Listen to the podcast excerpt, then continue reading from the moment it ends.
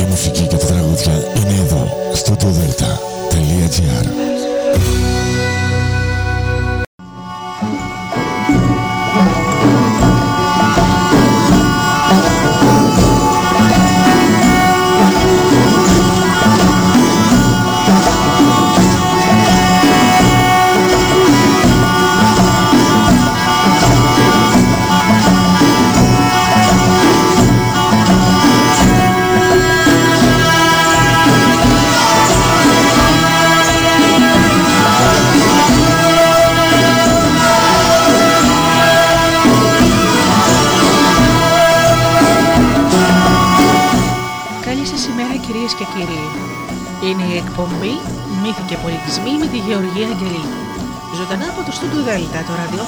Cashmas.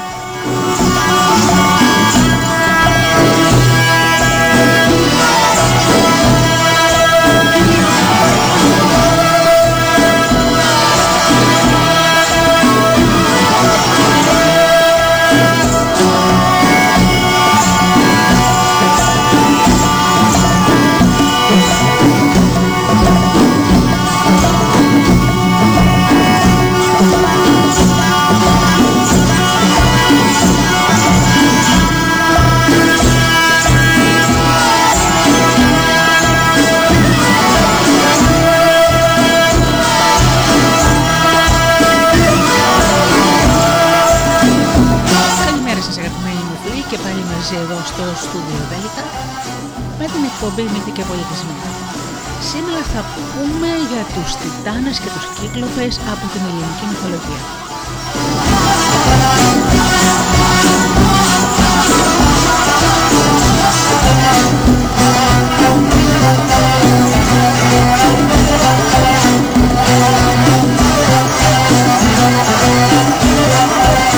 Θα σας καλημερίσω όμως φίλοι μου, όλους εσάς που πληκτρολογείτε www.studiodelta.gr και βρίσκεστε εδώ μαζί μας στη σελίδα του σταθμού.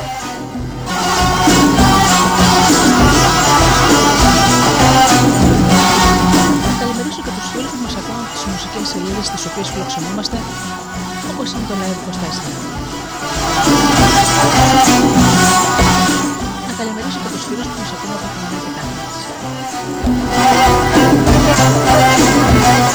Καλημέρα μου στους συνεργάτες μου, τον Τζίμι, την Αφροδίτη και την Μάνα.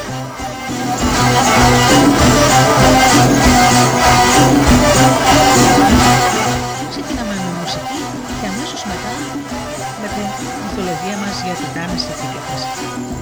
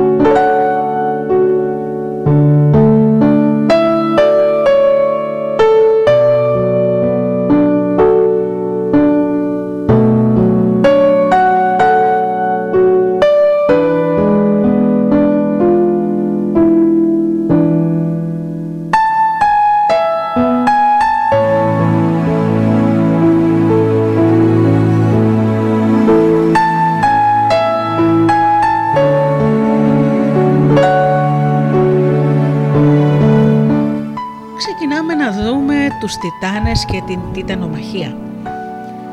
Οι Τιτάνες ήσαν η γη του ουρανού και της γης ή της Τιτέας. Από εκεί ονομάστηκαν Τιτάνες. Ο Ισίωδος στην Θεογονία αναφέρει ότι αυτό το όνομα τους το έδωσε ο πατέρας τους, ο Μεγάλος Ουρανός. Ο θεϊκός ποιητής, αναφερόμενος στην ονομασία των τεράστιων στο μέγεθος Τιτάνων, γράφει και εκείνους ονομάτισε Τιτάνες ο πατέρας, ο Μέγας Ουρανός, τους γιους του βρίζοντας που έχει γεννήσει ο ίδιος. Αυτό το έχει γράψει στη Θεογονία. Ο Απολόδωρος γράφει ότι ο ουρανός γεννά με τη γη τους Τιτάνες, τον ωκεανό, τον Κίο, τον Υπερίωνα, τον Κρύο, τον Ιαπετό και τον μικρότερο από όλους τον Κρόνο και θυγατέρες τις Τιδανίδες, την Τιθή, τη Ρέα, τη Θέμην, την Μνημοσύνη, την Φίβη, τη Διόνη και τη Θεία. Ο Αθανάσιος Σταγυρίτης αναφέρει ότι ο πρωτότοκος γιος του ουρανού και της γης ονομαζόταν Τιτάν και ότι σύμφωνα με κάποιες πηγές που δεν κατονομάζει ήσαν έξι οι τεράστιοι αυτοί στο μέγεθος και στο ανάστημα γη του θεϊκού ζεύγους. Κατάλληλο σύμφωνα με τον Αθανάσιο Σταγυρίτη ήσαν 18 οι Τιτάνες και κατάλληλου 45, τους οποίους ο ουρανός εγέννησε με διάφορες γυναίκες από την Τιτέα, η οποία είναι η γη, απέκτησε μόνο 18 και κατάλληλους μόνο 12 παιδιά. Στα, στα οποία βέβαια συμπεριλαμβάνονται και οι Τιτανίδες. Μερικοί αναμειγνύουν και τα ονόματα των 100 χείρων, για να συμπληρώσουν τον αριθμό. Εκτός από τους αναφερθέντες, οι πηγές μνημονεύουν και τους εξής: τον Τιτάνα, τον Άδανο, τον Σάρο, τον Οφίωνα, τον Άνιτο, τον Άνδη, τον Όστασο, τον Ευώνυμο, τον Όλυμβρο, τον Αιγαίωνα, τον Γίαντα και ακόμη δε και τον Φαέθοντα και τους Κύκλωπες. Συνολικά έγιναν τρεις τιτανομαχίες. Γνωστή όμως είναι η τελευταία, η τρίτη τιτανομαχία, Λέγουν λοιπόν ότι ο Τιτάν, ο πρωτότοκος, έπρεπε να μείνει διάδοχο μετά την καταστροφή του Ουρανού. Αλλά η Γη, επειδή αγαπούσε τον Κρόνο, κατέπεσε τον, τον Τιτάνα να αφήσει τη βασιλεία στον χρόνο με τη συμφωνία να μην αναθρέψει ο χρόνο αρσενικά παιδιά, ώστε να επιστρέψει πάλι η βασιλεία στους απογόνους του Τιτάνους. Όταν έμεθε όμως κατόπιν ο Τιτάν ότι η Ρέα ανέφερε, ανέτρεφε τέκνα μυστικά παρά τη συμφωνία, εκκίνησε πόλεμο κατά του χρόνου με τους άλλους Τιτάνες και αφού ενίκησε, εφυλάκησε τον χρόνο και πήρε αυτό στη βασιλεία. Αυτή είναι η πρώτη Τιτανομαχία. Ο Ζεύς όταν μεγάλωσε και έμαθε τη δυστυχία του πατέρα του, συγκέντρωσε κριτικό στράτευμα, γιατί ήταν στην Κρήτη, και ενίκησε τους Τιτάνες, ελευθέρωσε τον χρόνο και τον αποκατέστησε πάλι στο θρόνο. Αυτή ήταν η δεύτερη Τιτανομαχία. Οι εκατόχειρες, ο Βριάριος, ο Κότος και ο Γήης είχαν φυλακιστεί από τον Κρόνο βαθιά μέσα στη γη, διότι ο Κρόνος, ο γιος του ουρανού, τους είχε φοβηθεί, επειδή διέθεταν τεράστια δύναμη και είχαν πελώριο μέγεθος. Ο Ισίδος, αναφερόμενος στην τρομερή εκείνη σύγκρουση, την τρίτη τιτανομαχία, μας πληροφορεί ότι ο Ζεύς, ο γιος του Κρόνου, κατά τη συμβουλή της γης, απεφυλάκησε τους εκατόχειρε για να τους χρησιμοποιήσει υπέρ αυτούς στον αγώνα του κατά των Τιτάνων. Αναφέρει λοιπόν ο ποιητής της Θεογονίας. Γιατί ήταν που από καιρό με βαρημόχθο πολεμούσανε σε μάχες γεροδύναμες ανάμεσά τους. Από τη μια μεριά οι Τιτάνες, οι Θεοί και από την άλλη όσοι από τον χρόνο γεννηθήκανε. Τούτοι Τιτάνες υπερήφανοι από τον ψηλό, από το ψηλό βουνό την Όθρη και εκείνοι από τον Όλυμπο, οι Θεοί, των αγαθών ιδωρητές που γέννησε η ομορφόμολη από τον έρωτα του χρόνου ηρέα. Εν τούτη, ενάντια σε αυτούς με μια οργή που την καρδιά τους έτρωγε, δίχως στιγμή να πάψουνε, ακέραια δέκα χρόνια πολεμούσαν. Καμιά της φοβερής της έχθρας λύση και κανένα τέλος για κανέναν δεν φαινόταν. Και για τους δυο το ίδιο στεκόταν μακριά το τέλος του πολέμου. Μα σαν εδώσανε σε αυτούς όσα χρειαζόταν όλα και νέκταρ και αμβροσία αυτά που τρώνε μόνο οι θεοί, τότε στα στήθια τράνεψε η ρωμαλαία ψυχή τους. Λοιπόν, τότε τους μίλησε ο πατέρας των Θεών και των ανθρώπων και τους είπε: Ακούστε μου, τη γη και του ουρανού λαμπρά εσείς τέκνα, για να σας πω τα λόγια που η ψυχή από τα στήθη μου ανεβάζει. Πάει πολύς καιρός εφότου ένας τον άλλον ενάντια την κάθε μέρα, για την νίκη και τον θρίαμβο που πολεμούμε. Από τη μια μεριά οι Τιτάνες, οι Θεοί και όσοι από τον πόλεμο γεννηθήκαμε από την άλλη. Τώρα λοιπόν στην άγρια μάχη, στους Τιτάνες, δείξτε εσείς την τρομερή ορμή σας και τα και τα χέρια σας.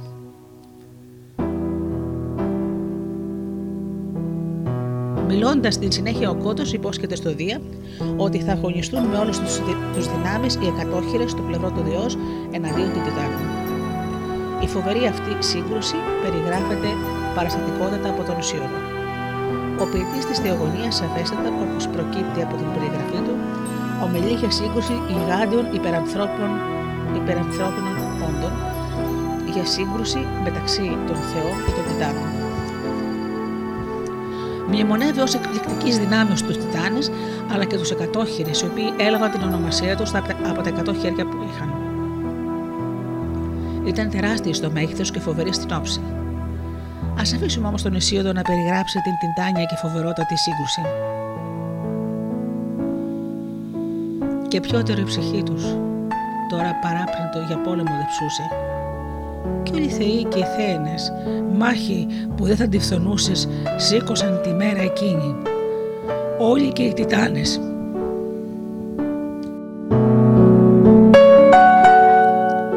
Όλοι και οι τιτάνες οι θεοί και όσοι από τον χρόνο γεννήθηκαν και αυτή που ο Δίας ανέβασε από το υποχθόνιον έρευος στο φως του κόσμου πάλι και ήσαν και φοβεροί και αλήγιστοι και με ανδρεία ακατάφθαστη αρματωμένοι.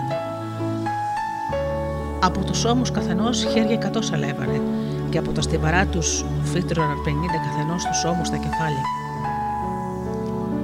Και τότε αγνάντε του τιτάνες τούτοι στάθηκαν μέσα στην άγρια μάχη, κρατώντας γιγάντιους βράχους με τα χέρια τους στα στιβαρά.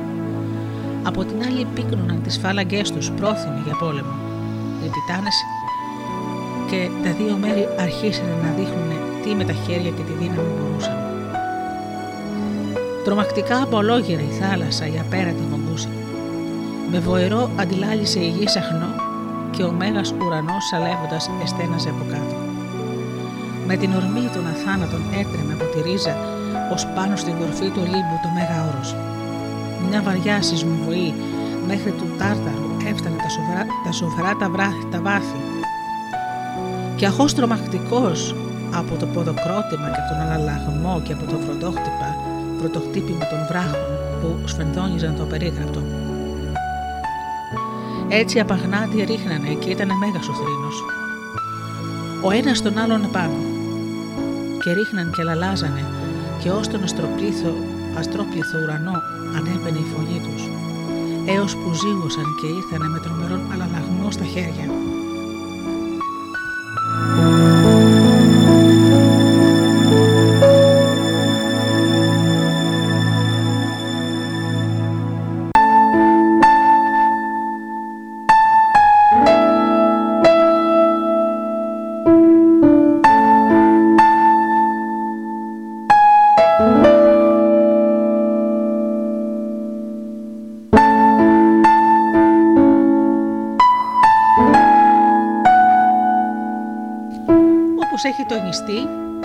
Αποκλείεται να ξεστορούνται υπό την μορφή προσωποποιούμενων στοιχείων ευρύτατες γεωλογικές αναστατώσεις, γιατί κατά πρώτον για να συμβαίνει κάτι τέτοιο προποθέτει την ύπαρξη μαρτύρων, ανθρώπων, οι οποίοι όμως δεν υπήρχαν όταν συνέβησαν αυτές.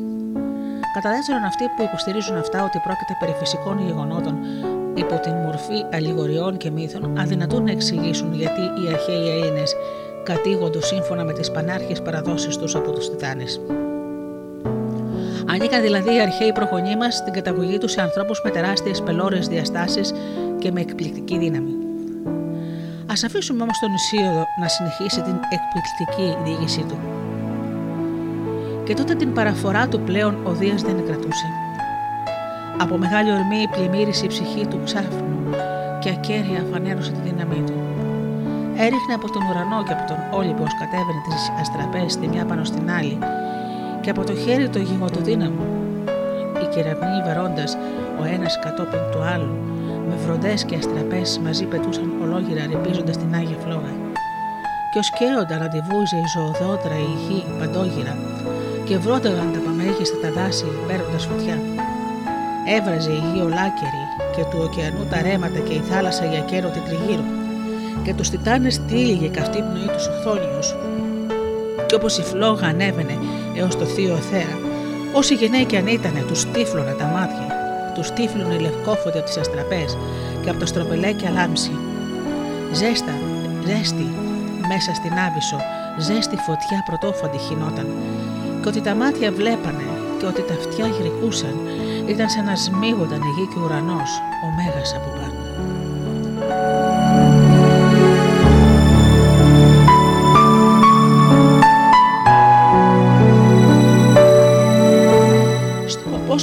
Παρατηρούμε ότι ο Ισίωδος ομιλεί για τη γενναιότητα των Τιτάνων και ότι τυφλώνονταν από την γλυκόφωτη λάμψη.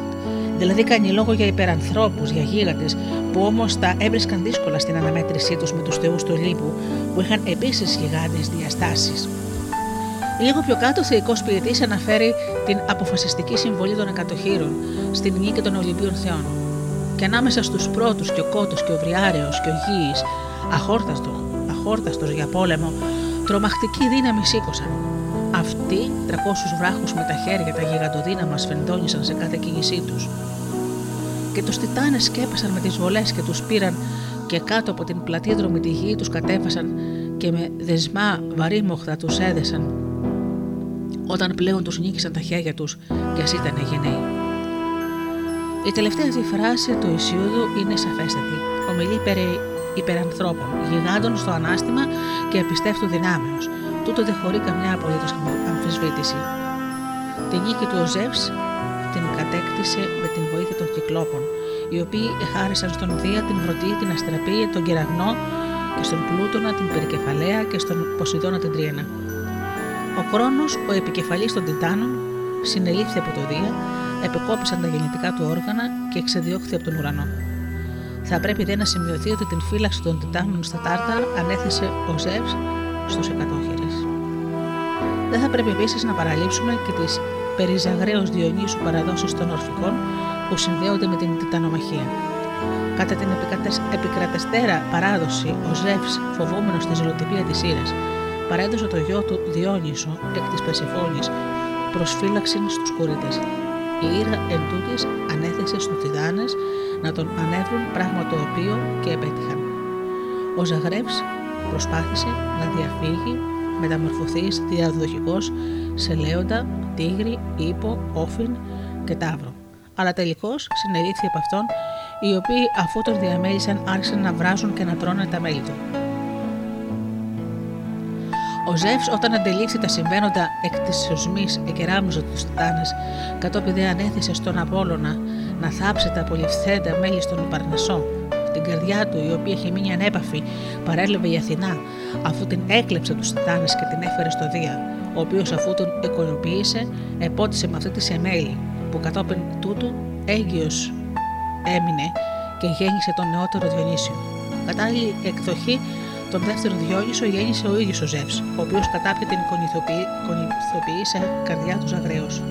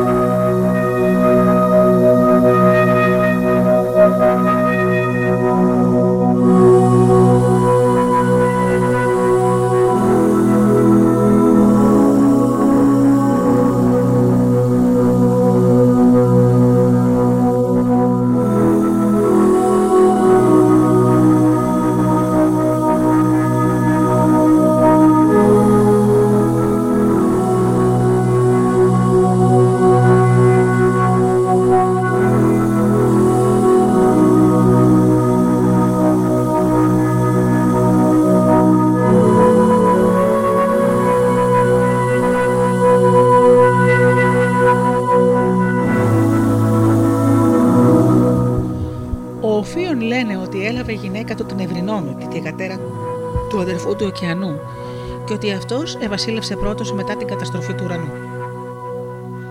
Έπειτα δύο χρόνους αφού ενίκησε τον Οφίωνα και η Ρέα την Ευρυνόμη τους έριξαν στη θάλασσα ή κατάλληλο στον Τάρταρο, και τότε αυτοί κατέλαβαν τη βασιλεία και μετά από αυτούς ο Ζεύς.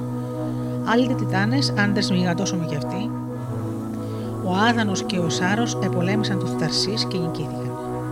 Όμως παρέμειναν στην Κυλικία και έκτισαν την πόλη Άδανα από δε τον Σάρο ονομάστηκε ο ποταμός Σάρος, ο οποίος πριν ονομαζόταν Κύρενος. Από τον Τιτάνα Ευώνυμο έλαβε το όνομά του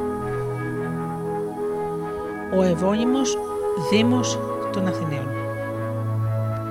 Αυτόν όμως τον Ευώνυμο τον θεωρούν και γιο του Κηφισού. Ο Τιτάν Άνητος. Ανέθρεψε τη Δέσποινα, κόρη της Δήμητρας. Ο Κίο έλαβε σύζυγο την αδερφή του Φίβη και γέννησε δύο θυγατέρες, την Αστερία και τη Λιτό, τις οποίες αγάπησε και κατεδίωκε ο Ζεύς και τέλος μεταμόρφωσε την Αστερία σε πέτρα, τη δε Λιτό κατεδίωκε ύστερα η Ήρα.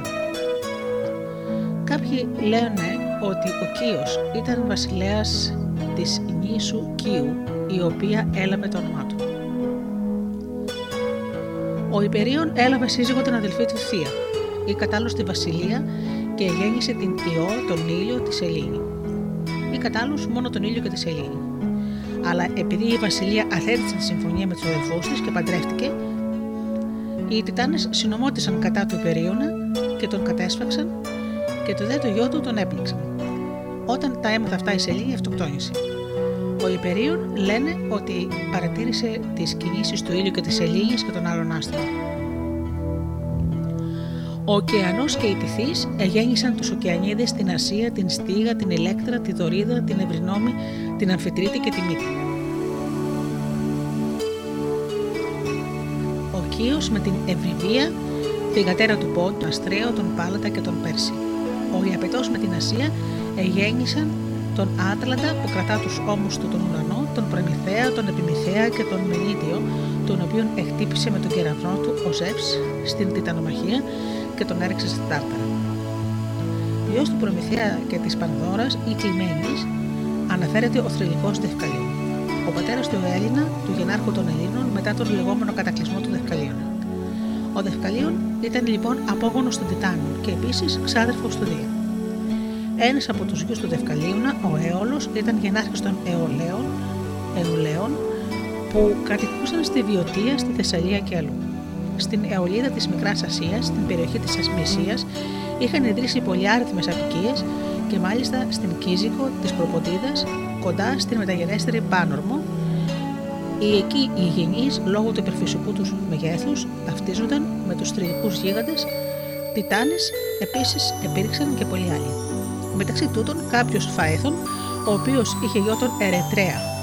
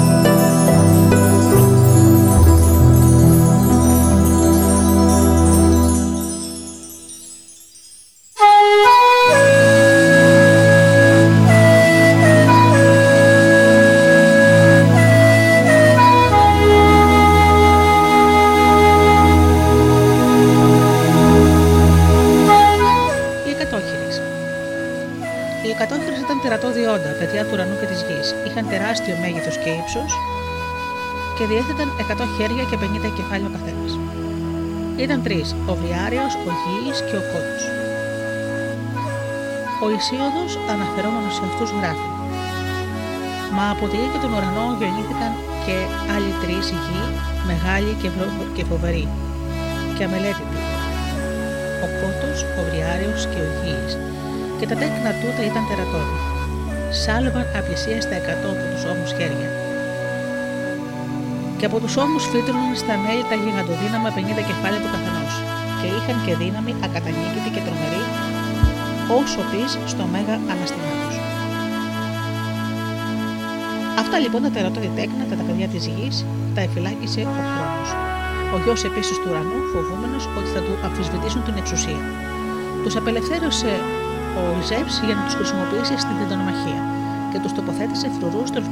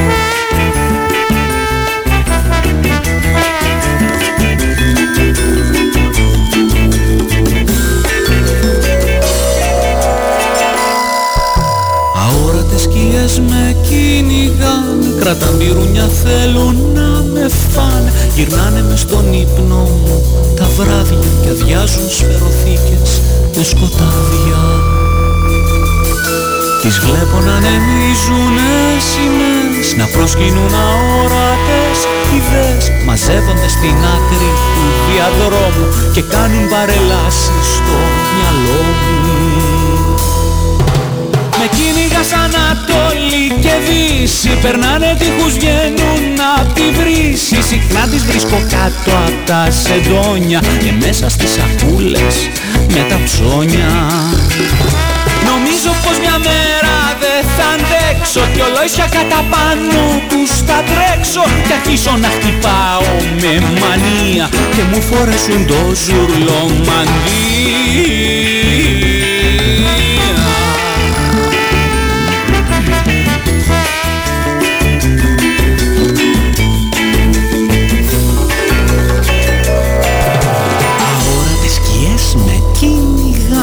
ζουρλό Κρατάν πυρούνια θέλουν να με φάνε. Γυρνάνε μες στον ύπνο μου τα βράδια Κι αδειάζουν σφαιροθήκες με σκοτάδια.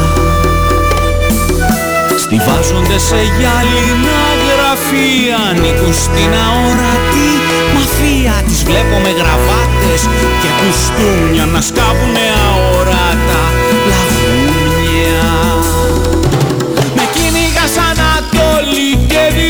Περνάνε τείχους βγαίνουν απ' τη βρύση. Συχνά τις βρίσκω κάτω απ' τα σεντόνια Και μέσα στις σακούλες με τα ψώνια. Αφήνω τις κρυφές τις σύμβουλες τους Να γίνω μια σκιά μες στις σκιές τους. Αντί για τα μεγάλα ποσοστά Καλύτερα με σάρκα και οστά Αφήνω τις κρυφές τις σύμβουλες τους Να γίνω μια σκιά μες στις σκιές τους Αντί για τα μεγάλα ποσοστά. Καλύτερα με σάρκα και οστά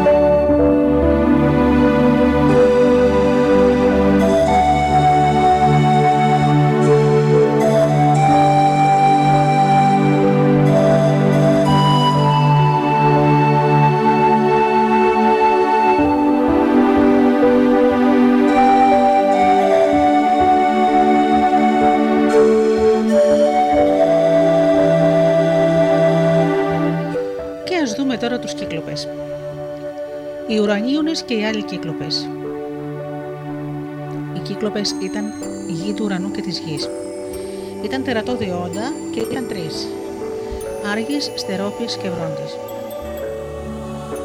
Γράφει ο Ισίωδος. Γέννησε η γη και τους κύκλοπες, καρδιές περίσχια πολεμόχαρες, τον Βρόντι, τον Στερόπη και τον δρομερό Άργη.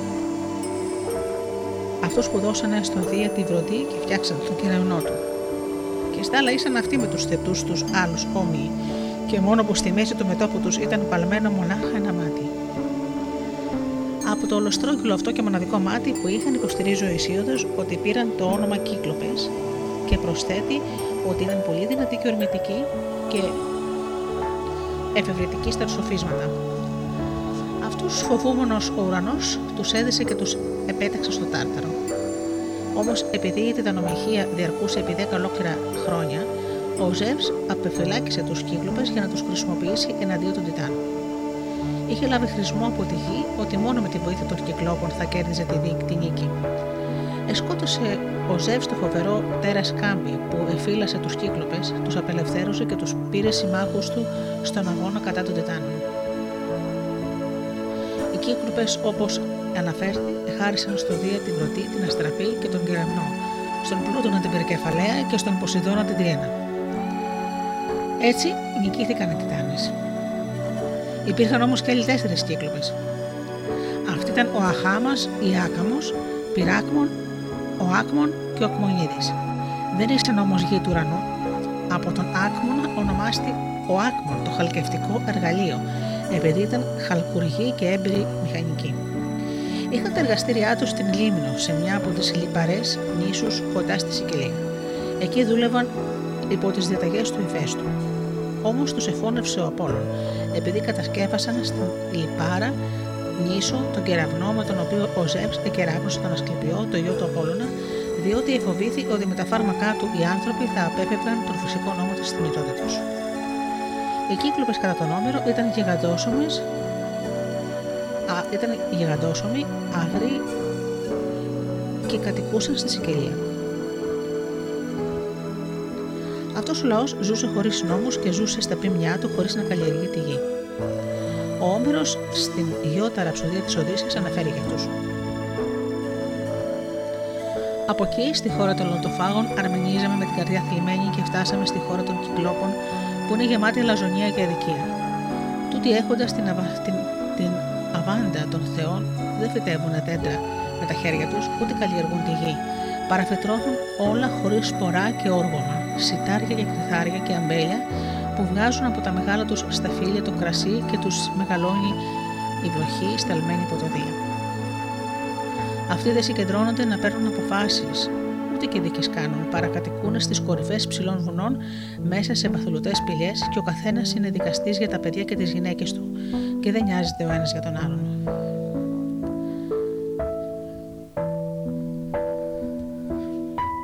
Και απ' έξω από το λιμάνι βρίσκεται ένα χαμηλό νησί, ούτε κοντά στη χώρα των κυκλόπων, ούτε μακριά της, γεμάτο δέντρα. Εκεί υπάρχουν άφθονα αγριόγιδα, γιατί δεν συχνάζουν άνθρωποι να τα αποδιώχνουν, ούτε και κυνηγοί πατούν που με τόσους μόχθους διαβαίνουν τις δασωμένες βουνοκορφές. Ούτε βόσκεται ούτε οργώνεται. Παραμένει άσπαρτο και καλλιέργητο, παντοτινά και οι άνθρωποι δεν το κατοικούν, μονάχα τρέφουν για γίδια που βελάζουν. Γιατί οι κύκλοπες δεν έχουν καράβια με κόκκινα πλευρά, ούτε και άντρε τεχνίτες υπάρχουν για να κατασκευάσουν πλοία στερεά που θα έκαναν όλες τις δουλειές τους πηγαίνοντας σε πολιτείες ανθρώπων, όπως συνηθίζουν οι άντρες να, να κάνουν επισκέψεις μεταξύ τους, περνώντας με πλεόμενα τη θάλασσα τότε και το νησί τους θα είναι καλοκατοικημένο. Γιατί δεν είναι άσχημο και μπορεί να κάνει στην εποχή τους όλα τα προϊόντα, γιατί κοντά στο γυαλό της άσπρης από αυτούς αφρούς θάλασσας υπάρχουν λιβάδια τρυφερά και γεμάτα νερά. Θα μπορούσε να έχει αμπέλια αιωνόβια. Ο Οδυσσέας στη συνέχεια της ραψοδίας εξακολουθεί τη διήγηση των περιπετειών του στο βασιλέα Αλκίνο. Οι κύκλοπες αυτοί ήταν περί τους 100, όπως αναφέρει ο Αθανάσιος Θεγεννήτης. Ο Θουκυδίδης, αναφερόμενος στους πανάρχιους κατοίκους της Σικελίας, γράφει «Παλαιότατοι μεν λέγονται εν μέρη τιμή της χώρας κύκλοπες και λαστριγόνες κατοικούν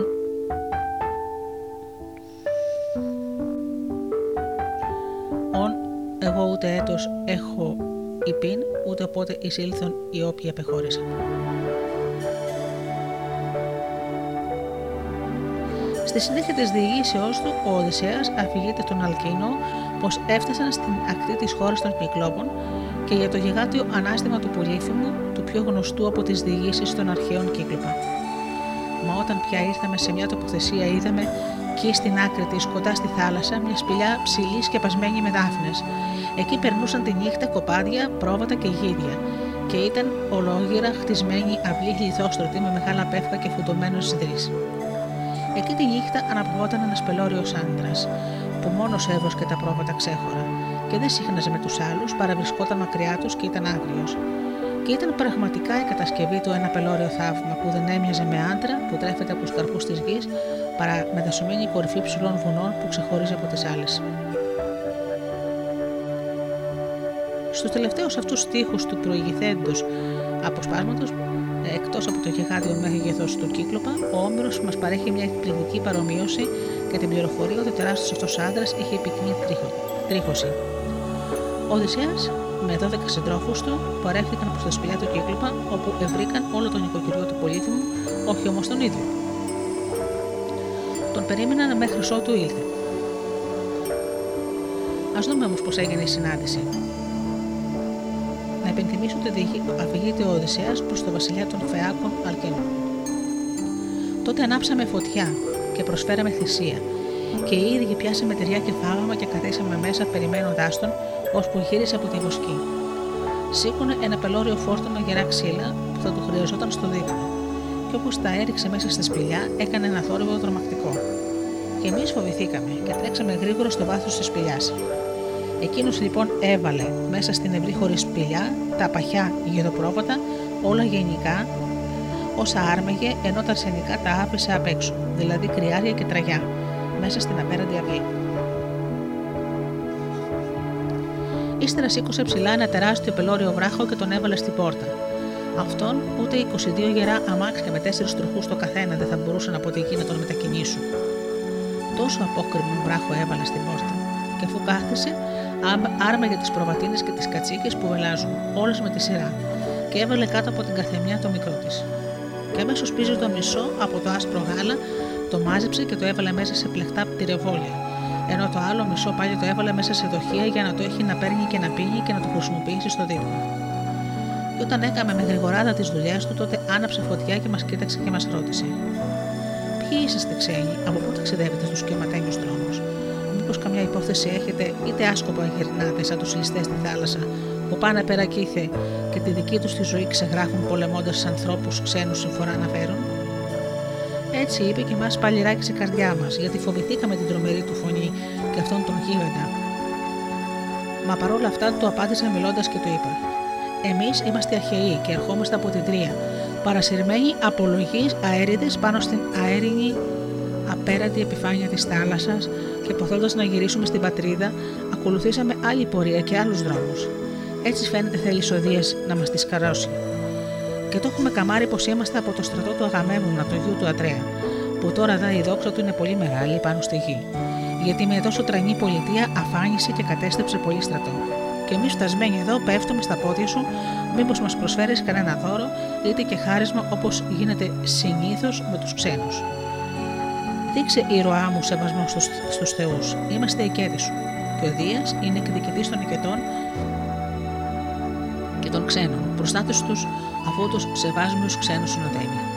Έτσι είπε και αυτός αμέσως μου απάντησε με άσπλαχνη καρδιά. Ανόητος εσύ ξένη, ή έχεις έρθει από μακριά, αφού μου λες να φοβάμαι τους θεούς ή να αποφύγω την οργή τους, γιατί οι κύκλοπες δεν νοιάζονται για το Δία με την ασπίδα την τρομερή, ούτε για τους αθάνατους θεούς, επειδή εμείς είμαστε πολύ καλύτεροι από εκείνους.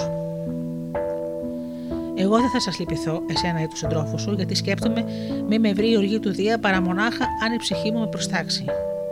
Μα πες μου, καθώς ερχόσουν, πού το πήρες, πού το πήγες στο καλοφτιαγμένο σου καράβι, μήπως σε καμιά άκρη εδώ κοντά, για να το ξέρω. Στο απόσπασμα έχουμε παρατηρήσει τα εξής. Βλέπουμε τον Οδυσσέα και τους άντρες του να φοβούνται στην θέα του τρομερού και απέσου γίγαντα και λίγο μετά τον κύκλοπα να επέρεται για την δύναμη του ιδίου και των άλλων κυκλόπων. Να, διακυ... να διακηρύττει την ανωτερότητά τους από το Δία και τους άλλους αθάνατους θεούς, βασιζόμενος τόσο αυτός όσο και οι ειδικοί του στο γιγάντιο και πελώριο αναστημά τους και το μέγεθός τους, το οποίο τους προσέδιδε αλαζονία, έπαρση, αλλά και ασέβεια έναντι των θεών. Διαβλέπουμε στους τελευταίους στίχους του αποσπάσματος και την πονηριά του Πολύφημου που ερωτά τον Οδυσσέα σε ποιο μέρος έχει σταθμεύσει το πλοίο του.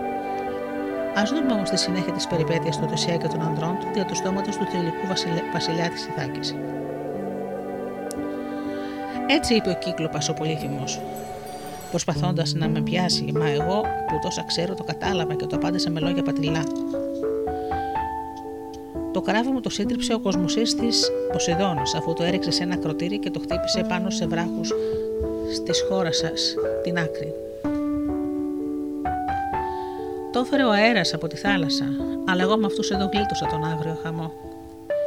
Έτσι είπα και εκείνος με την άσπλαχνη καρδιά δεν απάντησε, παραπήδηξε και έριξε στα χέρια τους συντρόφους. Άραπεξε δυο και σαν σκυλάκια τους χτυπούσε χάμ. Σκορπιούνται τα μυαλά στη γη και βρέχανε το χώμα και αφού τους έκοψε κομμάτια, ετοίμασε το δείπνο και έτρωγε σαν λιοντάρι που ζει στα βουνά, χωρίς να φύγει τίποτα, σωθικά και σάρκες και κόκκαλα γεμάτα με δούλη. Εμείς πάλι κλαίγοντας, υψώναμε τα χέρια προς το Δία γιατί βλέπαμε πράξει τρομερές και την ψυχή μας έσφυγε στην οχώρια.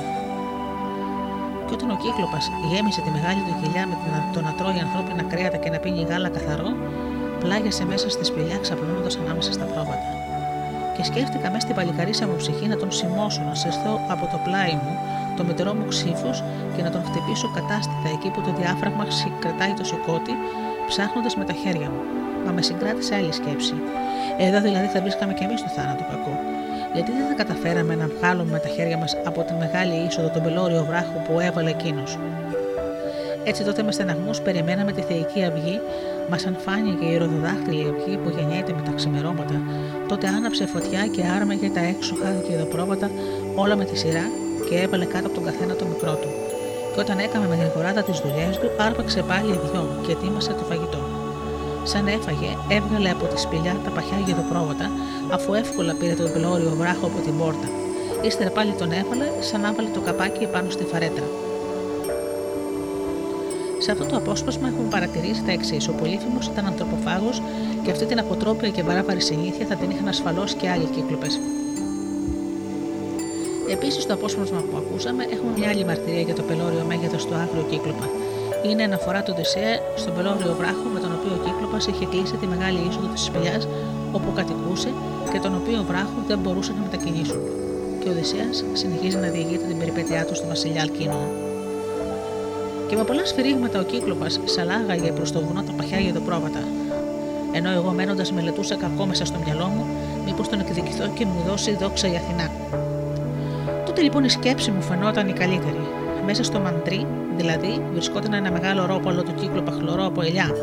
Αυτό το είχε κόψει για να το σηκώνει όταν ξεραθεί. Βλέποντας το λοιπόν εμείς, το νομίζαμε σαν ένα κατάρτι μαυροκάραβου με 20 κουπιά που είναι φορτηγό, φαρδί και αυλακώνει την απέραντη θάλασσα. Σίγουσα και έκοψα από αυτό περίπου μια ωριά. Το έδωσα στους συντρόφους και τους πρόσταξα να το πελεκίσουν. Και αυτοί το ισιώσανε. Εγώ πάλι πήγα και έκοψα μετερή την άκρη του και παίρνοντάς του το έβαλα μονομιά στη λαμπερή φωτιά να κοκκινήσει.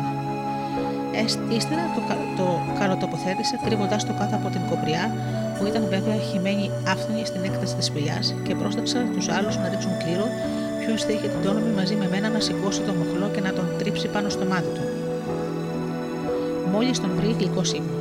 Και κληρώθηκαν εκείνοι που και ο ίδιος ήθελα να τους διαλέξω, δηλαδή τέσσερι, και εγώ ανάμεσά τους πέμπτου λογαριάστηκα.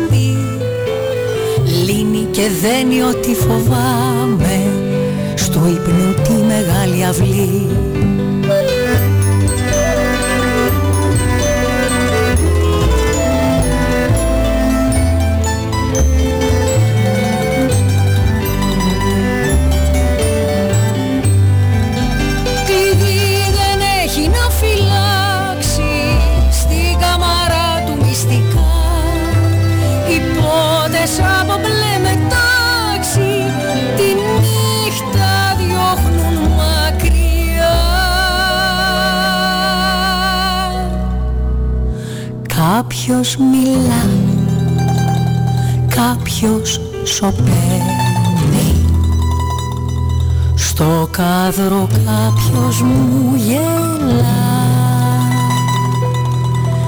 Σαν καραβάκι κάποιος δένει.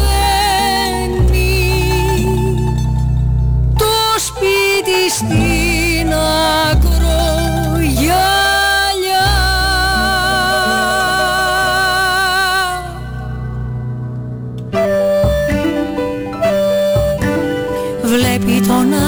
ταξίδια βλέπει που τρέχουν βιαστικοί.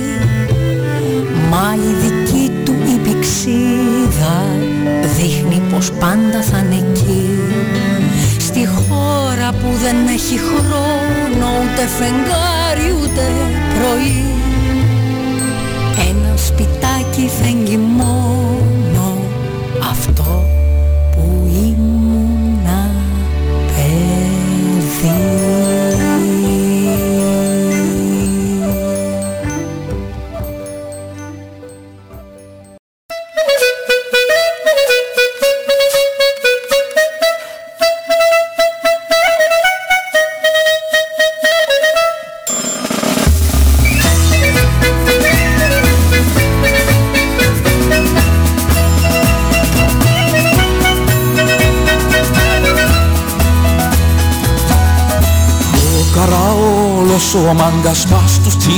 τσίγκους της παράγκας που κοιμάται σαν το λέχιν κι άντροπιν ποτέ έχει. Το καραόλος ο τσάκος που η χώστρα του εν ο λάκκος με το πρώτον το ψυχάιν βγαίνει έξω για να φάει. Ρε καραόλε ρε φίλε το καραόλου είναι στείλε να μας φέρει τα χαμπάρκα θα βγάλει μανιτάρκα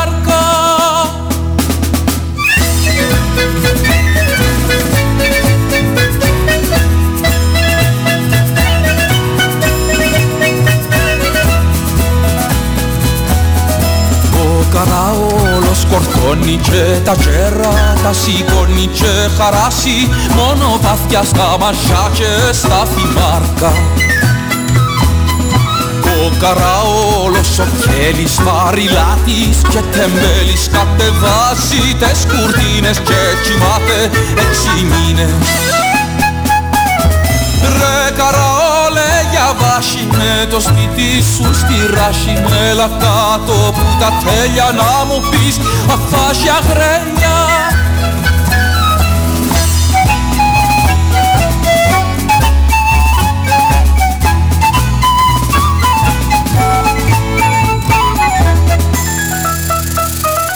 Ρε καραόλε ρε φίλε, το καραόλου είναι στείλε να μας φέρει. Τα χαπάρκα θα βγάλει μανιτάρκα Ρε καραόλε ρε φίλε, το καραόλου είναι στείλε να μας φέρει. Το χαπάρι να θα βγάλει και καπάρι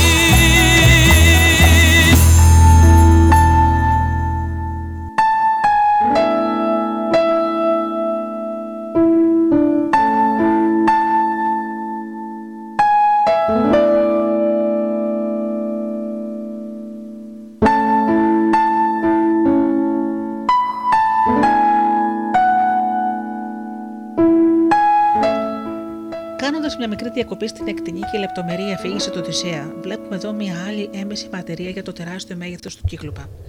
Την αναφορά στο τεράστιο ροπαλό του, το οποίο έμοιαζε με κατάρτι πλοίου.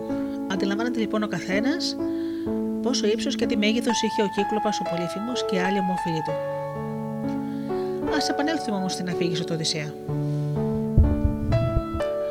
Προς το βράδυ γύρισε οδηγώντας από τη βοσκή το μορφόμαλο κοπάδι και μόνο μια έμπασε μέσα στην ευρύχωρη σπηλιά τα παχιά γεδοπρόβατα. Όλα και δεν άφησε τίποτε μέσα στη μεγάλη αυλή ή γιατί κάποια υποψία του μπήκε ή επειδή κάποιος Θεός τον πρόσταξε έτσι. Ύστερα σήκωσε ψηλά τον μεγάλο βράχο και τον έβαλε στην είσοδο. Και αφού κάθισε άρμα για τις προβατίνες και τις κατσίκες που βελάζουν, όλες με τη σειρά, και έβαλε κάτω από την καθεμιά το μικρό της. Και όταν έκαμε με γρηγοράτα τις δουλειές του, άρπαξε πάλι δυο και ετοίμασε το δείπνο. Και τότε εγώ πλησίασα τον κύκλοπα και του είπα κρατώντας στα χέρια μου μια γαβάθα γεμάτη κρασί.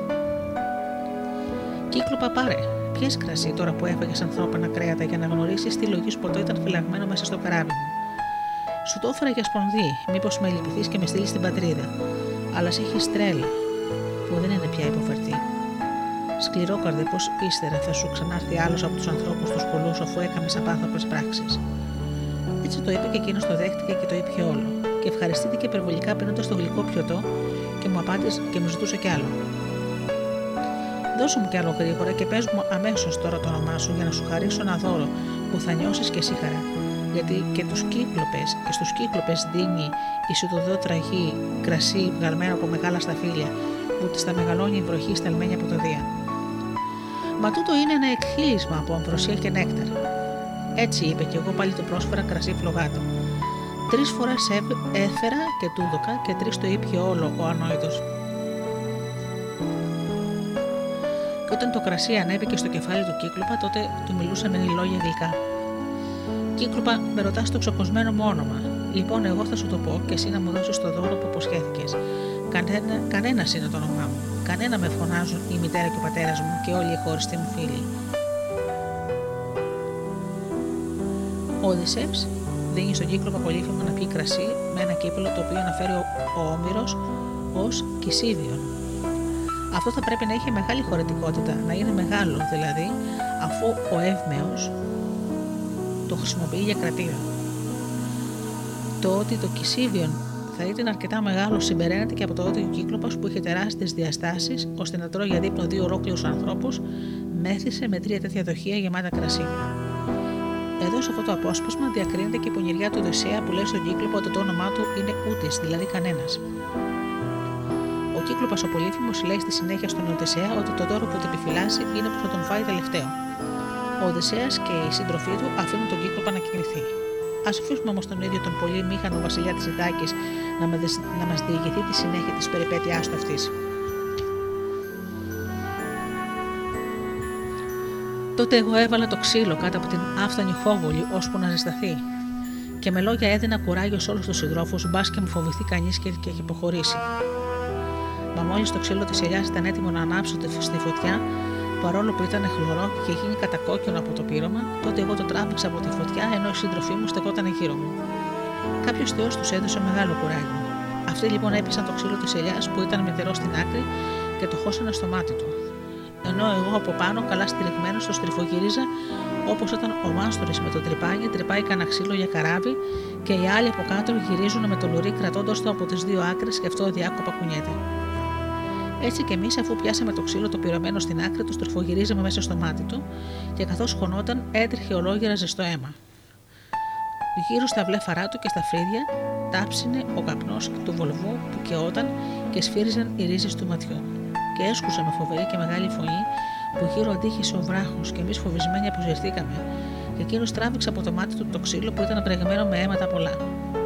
Και ύστερα κάνοντας σαν τρελό, το ρίξε με τα χέρια του μακριά και φώναξε δυνατά τους κύκλοπες που κατοικούσαν ολόγυρά του μέσα στις σπηλιές που ήταν πάνω στις κορυφές ανεμόδαρτες. Και αυτοί ακούγοντας τη φωνή έρχονταν ο άλλος από εδώ και ο άλλος από εκεί, σταματούσαν κοντά στη σπηλιά και τον ρωτούσαν τι είναι αυτό που τον κάνει στην χωριέτα. Πολύφημη, πολύφημη, ποια βλάβη τάχα τα να και φώναξες έτσι μέσα στη νύχτα τη θεϊκή και μας έκανες να μείνουμε εξάγρυπνοι; Μήπως κανένας άνθρωπος αρπάζει τα προβατά σου με το στανιό, ή μπας και σκοτώνει κάποιος εσένα τον ίδιο με πλησιά και δύναμη;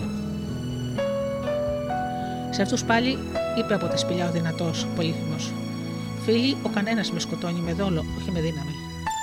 Αν λοιπόν κανένας δεν σε στενοχωρεί και βρίσκεσαι μονάχος, δεν είναι δυνατόν να απομακρυνούμε αρρώστια του μεγάλου Δία παρά να κάνεις δέηση στον πατέρα σου τον Άρχοντα Ποσειδώνα. Στο απόσπασμα εδώ βλέπουμε τον Οδυσσέα να παρομοιάζει το ρόπολο το οποίο είχαν επελεκίσει και κατόπιν ζεστάνει στη φωτιά με το τρυπάνι, το οποίο χρησιμοποιούσαν οι ξυλουργοί και το οποίο ήταν πάρα πολύ μεγάλο και κινείται με λουριά. Και αυτή λοιπόν είναι μια άλλη έμεση, πλην άμεσον μαρτυρία για το πελώριο μέγεθος του κύκλουπα. Χαρακτηρίζεται ακόμη και κρατερός, δηλαδή πολύ δυνατός, πανίσχυρος και γιγάντιος πολύθυμος. Μετά από αυτές τις επισημάνσεις, ας δώσουμε πάλι το λόγο στον Οδυσσέα για να συνεχίσει την αφήγησή του και ο κύκλοπος με στεναγμούς και θρήνου εξαιτίας του πόνου ψηλαφώντας με τα χέρια του έβαλε τον, έβγαλε τον βράχο από την είσοδο.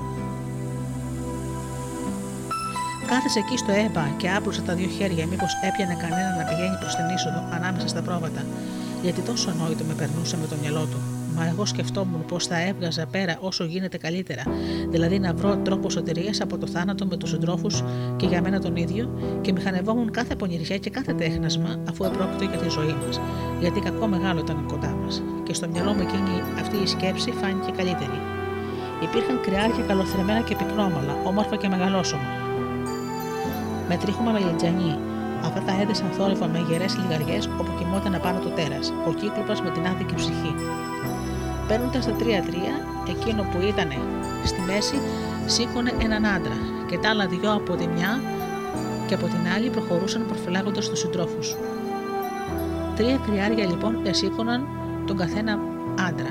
Και εγώ, επειδή υπήρχε ένα κρυάρι που ήταν το καλύτερο μέσα από όλα, τα γεδοπρόβατα, πιάστηκα από τη ράχη του και χαμηλώνοντας κάτω από την πυκνόμαλη κοιλιά του, έμεινα. Για αφού στριφογύριζα, κρατιόμουν αδιάκοπα και καρτερικά με τα χέρια από το υπέροχο μαλλί του. Έτσι τότε, με στεναγμού, περιμέναμε τη Θεϊκή Αυγή. Μας αν φάνηκε η ροδοδάχτυλη αυγή που γεννιέται με τα ξημερώματα, τα αρσενικά γεδοπρόβατα έτρεξαν έξω για βοσκή, ενώ τα θηλυκά βέλαζαν ανάρμακτα στις τάνε, γιατί τα μαχητάρια τους ξεχύλιζαν. Και ο αφέτη, βασανισμένος από πόνους τρομερούς, άγγιξε τις ράχες όλων των προβάτων που στεκόταν ορθά. Μα τούτο δεν κατάλαβε ο νόητος πως ήμασταν δεμένοι κάτω από τα στήθη των πυκνόμαλων προβάτων. Τελευταίο από τα γεδοπρόβατα βάδιζε προς την έξοδο το κρυάρι που πιεζόταν από το τρίχωμά του και από μένα τον πανούργο. Εδώ παρατηρούμε τον τεράστιο πολύφημο να σηκώνει την πέτρα και να αποφάσει να ελευθερώνει δηλαδή την είσοδο της σπηλιάς. Είναι και αυτή μια άλλη έμεση μαρτυρία για το πελώρο μέγεθός του και άμεση βεβαίως μαρτυρία για την εκπληκτική και απίστευτη δύναμή του. Θα πρέπει επίσης να παρατηρήσουμε ότι ο Οδυσσέας αναφέρει ως μεγαλώσουμε τα κρυάρια και μας δημιουργεί αμέσως την υποψία ότι πιθανότητα και αυτά όπως και το αφεντικό τους να ήταν μεγαλώσιμα και να είχαν τεράστιες διαστάσεις από τις συνηθισμένες. Άλλωστε, δεν είναι δυνατόν εκ των πραγμάτων ένας άντρας να πιαστεί από την κοιλιά ενός κρυαριού και να δραπετεύσει έτσι με αυτόν τον τρόπο από τη σπηλιά του πολύφημου. Δεν θα πρέπει όμως να ξεχνούμε ότι και το εξής, ότι οι ήρωες του Τροϊκού πολέμου δεν είχαν διαστάσεις των συνηθισμένων σημερινών ανθρώπων. Δεν είχαν όμως τις διαστάσεις των κυκλόπων, οι οποίοι στα μάτια τους εφάνταζαν όπως και πράγματι ήσαν γίγαντες. ο Οδυσσέας και οι σύντροφοί του, κρυμμένοι στις σπηλιές των κρυαριών, κατάφεραν να βγουν από τη σπηλιά του πολύφημου, άρπαξαν τα πρόβατα και το οδήγησαν στο πλοίο τους, και ως, όταν πλέον είχαν επιβιβαστεί και είχαν ανοιχτεί στη θάλασσα, εφώναξε ο Οδυσσέας στον πολύφημο. Κύκλοπα, δεν το έγραφε η μοίρα σου να φας με την δρομερή σκληρότητά σου μέσα στη βαθυλωτή σπηλιά του συντρόφου ενός άντρα αδύναμου. Επρόκειτο να σε βρουν οι κακές σου πράξεις καταραμένε, που δεν σεβάστηκε να φας τους ξένους μέσα στο σπίτι σου και αυτό σε, πλήρω, σε πλήρωσε οδείες και οι άλλοι θεοί. Έτσι είπα, και εκείνος τότε με πιο πολύ θυμό μέσα στην ψυχή του, έκοψε την κορυφή ενός ψηλού βουνού και την πέταξε και χτύπησε μπροστά στο πλοίο με την παθηγάλαζη πλώρη. Και γέμισε εκεί μετά η θάλασσα από τον βράχο που έπεσε μέσα. Και σπρώχνοντας το πλοίο πίσω το έφεραν προς τη στεριά τα κύματα, σωστή πλημμύρα που ήρθε από τη θάλασσα και το έκαμε να φτάσει έω την ξέρα. Εγώ όμως πήρα στα χέρια μου ένα μακρύ κοντάρι και έσπρωσα το πλοίο παρά έξω στους και στους συντρόφους μου έδωσα διαταγή προτρέποντάς τους με νόημα της κεφαλής να πάνε στα κουπιά και να αποφύγουμε τη συμφορά. Και εκείνοι πέσανε με τα μούτρα στην κοπελασία.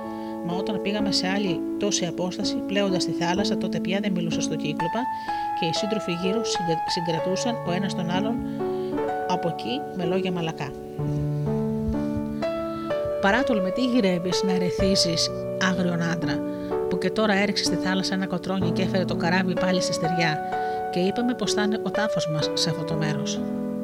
Και να άκουε κανένα να φωνάζει ή να μιλήσει, θα άσπαζε τα κεφάλια μας και τα καραβίσια ξύλα χτυπώντας τα με το μητερό βράχο, γιατί τόσο δυνατά ρίχνει. Έτσι έλεγαν, αλλά δεν κατάφεραν τη θαρελαία μου καρδιά, παρά το απάντησα με την οργισμένη μου ψυχή. Κύκλοπα αν κάποιος από τους θνητού ανθρώπους σε ρωτήσει για το μετρό βάρσιμο, όπου η ντροπή σου φέρνει, να του πεις ότι είσαι τύφλος ο Οδυσσέας, που κυριεύει πόλη ο γιος του Λαέρτη που έχει για πατρίδα τη Μυθάκη.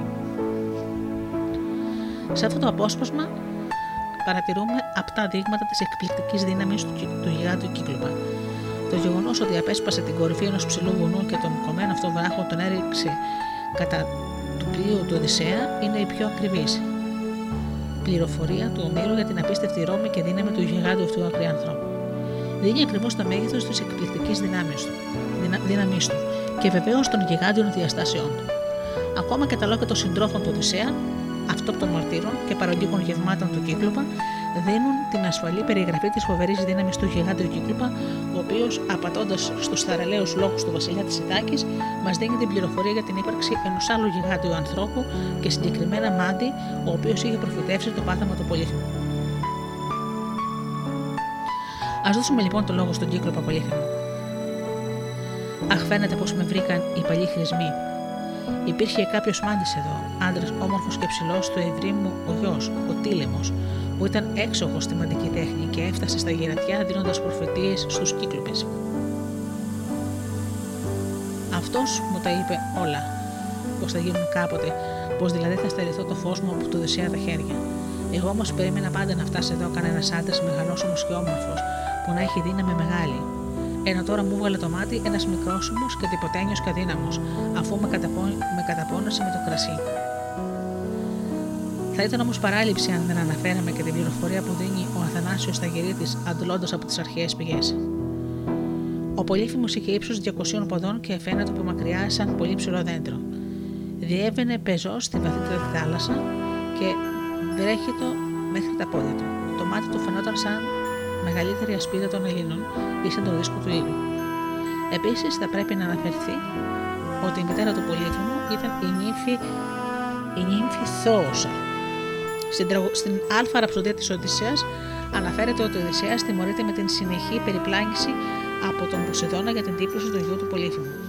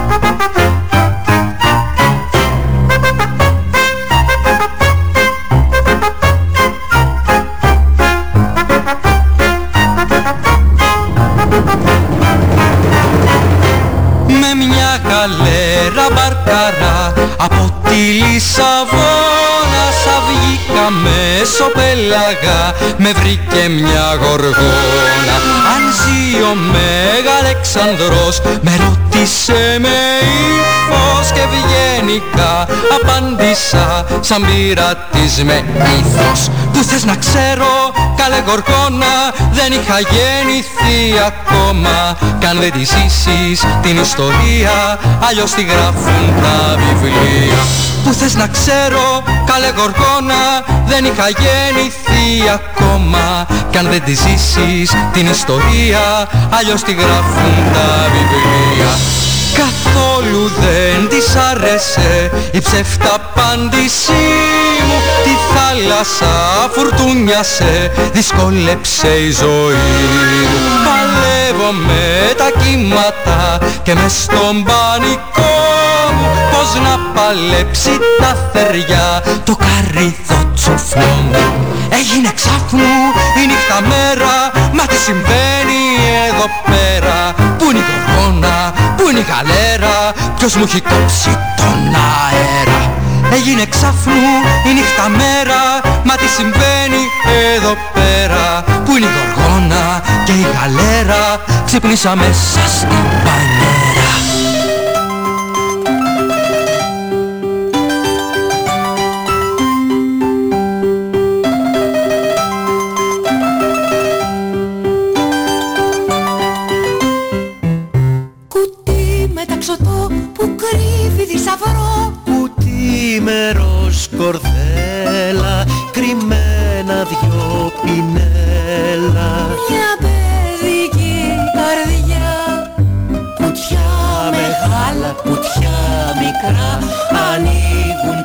κλείνουν, χαρά μας δίνουν Κουτιά μεγάλα, κουτιά μικρά. Μέσα τους κρύβουν πολλά.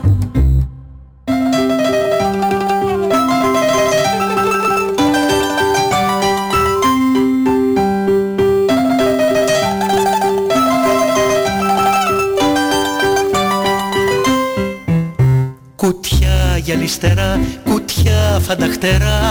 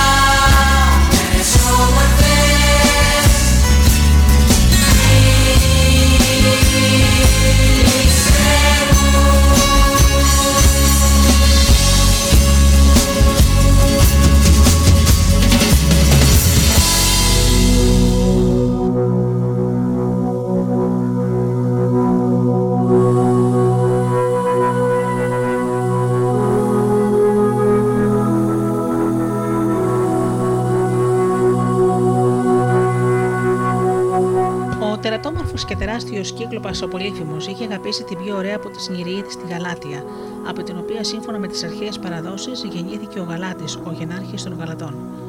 Όμως, κατά παραλλαγή του μύθου, την οποία πραγματεύεται ο Οβίδιος στι Μεταμορφώσει, αλλά και άλλοι ποιητές, η Γαλάτια δεν είναι αποκριτική στον έρωτα του Κύκλοπα, αλλά έχει ερωτευτεί τον ωραιότατο βοσκό Άκη, γιο του Φαύνου και της νύμφης Συμμεθίδου ή Κιμέθας ή Συμμέθα. Για χάρη του και μόνο εγκατέλειψε τη θάλασσα και κατέβηκε στις ακτές της Σικελία. Εκεί, σε μια παραθαλάσσια κοιλότητα, περνούσε τις ώρες της στην αγκαλιά του Άκιου. Ο Πολύφημος, ο οποίος σύμφωνα με την κάποια παραλλαγή της σχετικής διηγήση ήταν και αυτός ο βοσκό, από ζελοτυπία κινούμενος, εφώνεψε τον Άκη, εξφενδονίζοντά τον εναντίον, εναντίον του ένα παλώριο βράχο. Η Γαλάτια τρόμαξε και πήδηξε στη θάλασσα. Ο Δε Άκης μεταμορφώθηκε κατόπιν παρακλήσεως της Γαλάτιας προς τον Ποσειδώνα σε βράχο ή σε ποταμό ονομαζόμενο μέχρι σήμερα Άκη. Η πανέμορφη αλλά άτυχη Νηριίδα, κατά την παράδοση, περνούσε τις νύχτες της στις όχθες του ποταμού αυτού, αναλογιζόμενη τις τοπίες και τον θερμό έρωτα του ωραιότατου εραστού τη, που είχε τόσο εκτρό θάνατο. Οι περί της Γαλάτιας μύθοι εντοπίζονται στη Σικελία αρχικά και κατόπιν στις ακτές της Αδριατικής θάλασσας και τις μεσογειακές ακτές της σημερινής Γαλλίας. Ο βουκουλικός ποιητή Θεόκριτος, ο οποίος πιθανόν γεννήθηκε στη Σικελία,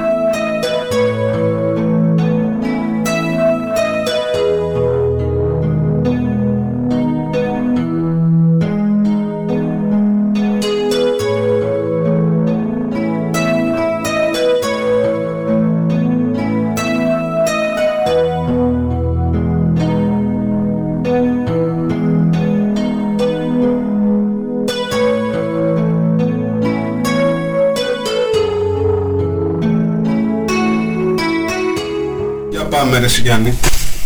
Να αρχίσω.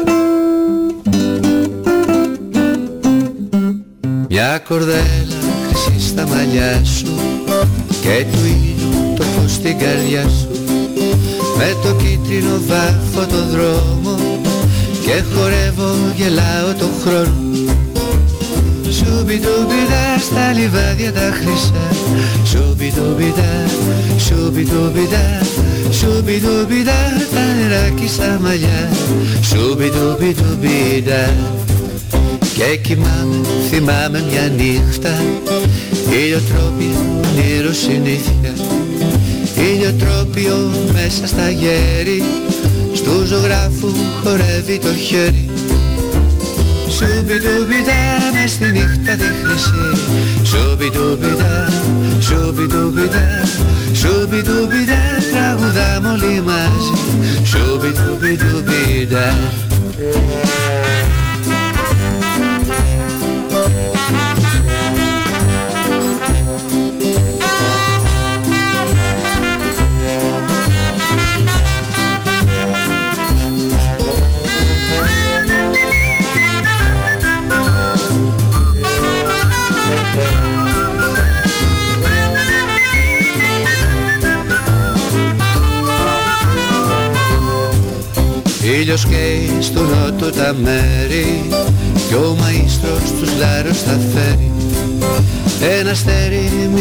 σελήνη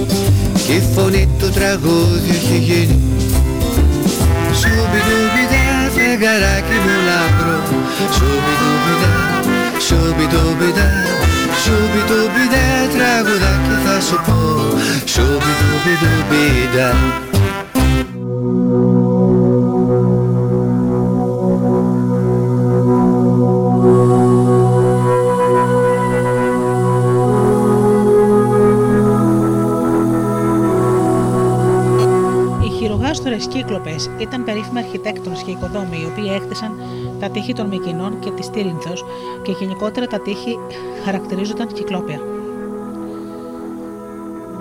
Οι αρχαίοι επίστευαν για αυτούς ότι είχαν χέρια στη γαστέρα, δηλαδή στην κοιλιά, αλλά προφανώς αποτελεί μια αλληγορία για τη θεμαστή ικανότητά τους στο χτίσιμο τεράστιων τυχών. Επίστευαν ότι είχαν έλθει από την ηλικία και βοήθησαν τον Πρίτο να χτίσει τα τείχη της Τύρινθας. Ακόμη λέγεται για αυτούς ότι είχαν τις κατοικίες τους σε σπήλαια πλησίων της Τύρινθας και ονομάζονταν κατόπιν και τα σπήλαια αυτά κυκλόπια. Ο Πασαΐας στα Κορινθιακά αναφέρει ρητά ότι ο περίβολος του τείχους των Μικηνών και η πύλη πάνω στην οποία είναι στημένα τα λιβάρια, σύμφωνα με τα όσα του είπαν οι ντόπιοι, είναι έργα των κυκλόπων οι οποίοι έχτιζαν για τον πρίτο του τείχους στην Τυρίντα. Η Ακρόπολη των Μικηνών έχει δύο πύλες, μια κύρια και την άλλη δευτερεύουσα. Η κύρια είσοδος ήταν η περίφημη πύλη των Λεόντων, στην οποία κατέληγε ένας από τους κυριότερους δρόμους της κάτω πόλης.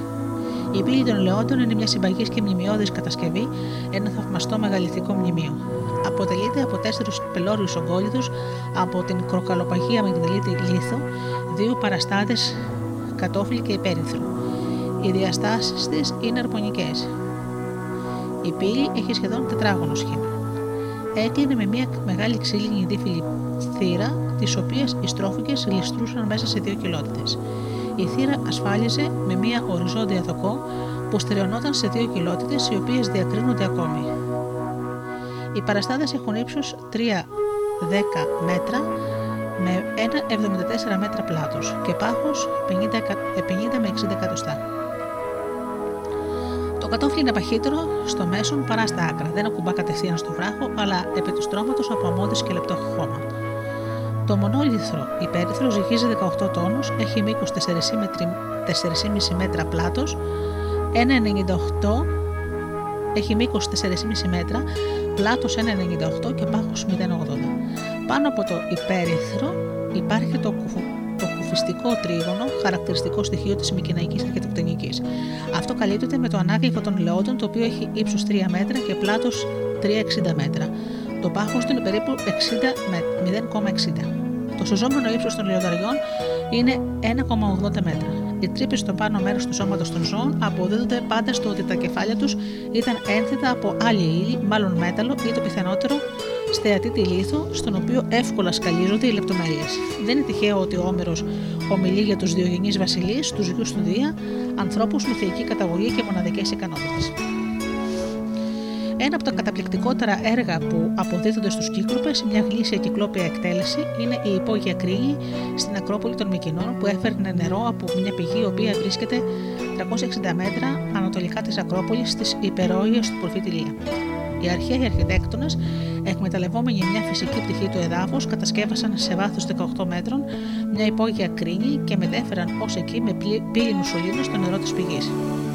Η κρίνη κτίστηκε λίγο πιο έξω από το τείχος, αλλά πολύ κοντά σε αυτό, διαμέσου δε της βορειοανατολική επέκτασης της Ακρόπολης, μια στεχασμένη κάθοδος οδηγούσε στην κρίνη. Το ύψος της σύραγγας είναι 4 μέτρα, το πλάτος 1,60 με 2 μέτρα, ενώ το ύψος της πύλης είναι 2 μέτρα και έχει πλάτος 1,60. Κυκλόπια έργα θεωρούνται και η περίφημη θολότητα των Μικινών, εκ των οποίων σημαντικότερος είναι ο λεγόμενος θησαυρός του Ατρέους. Ο δρόμος είναι πολύ μακρύς, είναι 36 επί 6 μέτρα με πλευρές εξαιρετικώς χτισμένε πάνω στο ισοδομικό σύστημα και με πολύ μεγάλους λίθους στην κάτω στρώση, ώστε να είναι πιο έντονη η εντύπωση τη μεγαλοπρέπεια.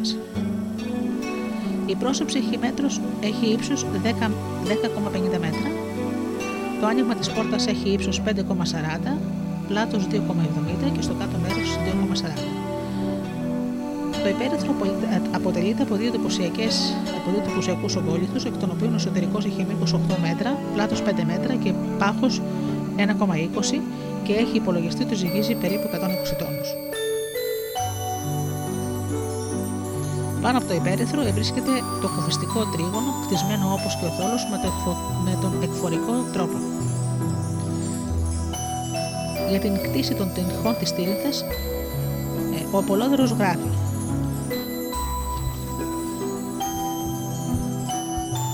Ο Ακρίσιος νίκησε τον Πρίτο και τον έδιωξε από το Άργος. Και αυτός πήγε στη ηλικία των Ιωβάτη και όπως λένε μερικοί, τον Αμφιάνακτα, όπου νυμφεύεται τη θηγατέρα του, την οποία ο Όμηρος ονομάζει Άντια και η τραγική Στενέβια, και τον επαναφέρει στην πατρίδα ο πεθερό του με στρατό λυκείων και καταλαμβάνει την Τίνηθα και την οχύρωσαν με τα τύχη οι κύκλοπες για λογαριασμό του.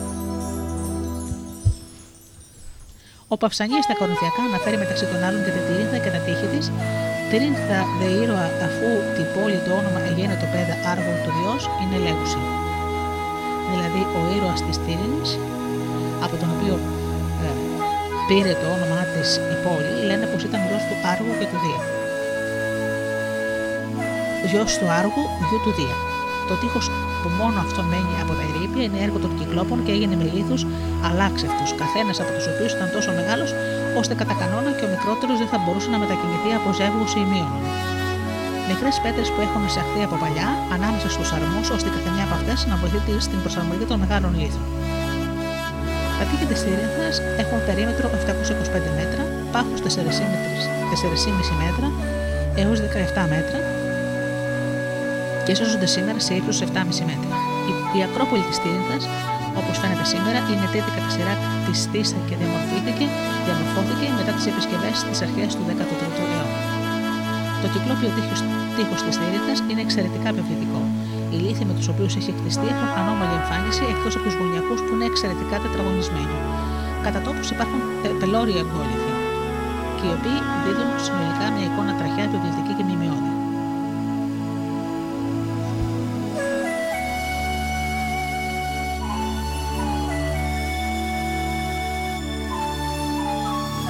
Εντύπωση ασφαλώς προξενούν και τα ερήπια του λεγόμενου θησαυρού του Μηνίου και του συνοχωμένου της Βιωτία. Ο μεγάλος λίθο του υπέρυθρου του Τολκουτάρχου έχει μήκο περίπου 6 μέτρα. Το ύψος του μνημείου είναι 5,46 και το πλάτος 2,70 μέτρα και πάνω 2,43 μέτρα. Η Ακρόπολη του Γλά στη Βιωτία είναι χτισμένη με ένα, σε ένα χαμηλό λόφο, ο οποίος υψώνεται 20 με 40 μέτρα από την Πετιάδα και βρίσκεται στο βερονοτολικό άκρο του λικανοπεδίου της Κοπαίδα. Η επιφάνεια του λόφου καλύπτει έκταση 200 στραμμάτων και περικλείται από το ποσιακό κυκλόπιο τείχος μήκους περίπου 3 χιλιόμετρων που ακολουθεί την φυσική διαμόρφωση του υδρογράφου. Το βέλαθο είναι χτισμένο πάνω σε κυκλόπιο άνθυρο και έχει έκταση 1870 μέτρα. Τέλος, θα πρέπει να σημειωθεί ότι σε πολλά μέρη της Ελλάδος σώζονται ερήπια τυχών χτισμένων κατά το κυκλόπιο σύστημα.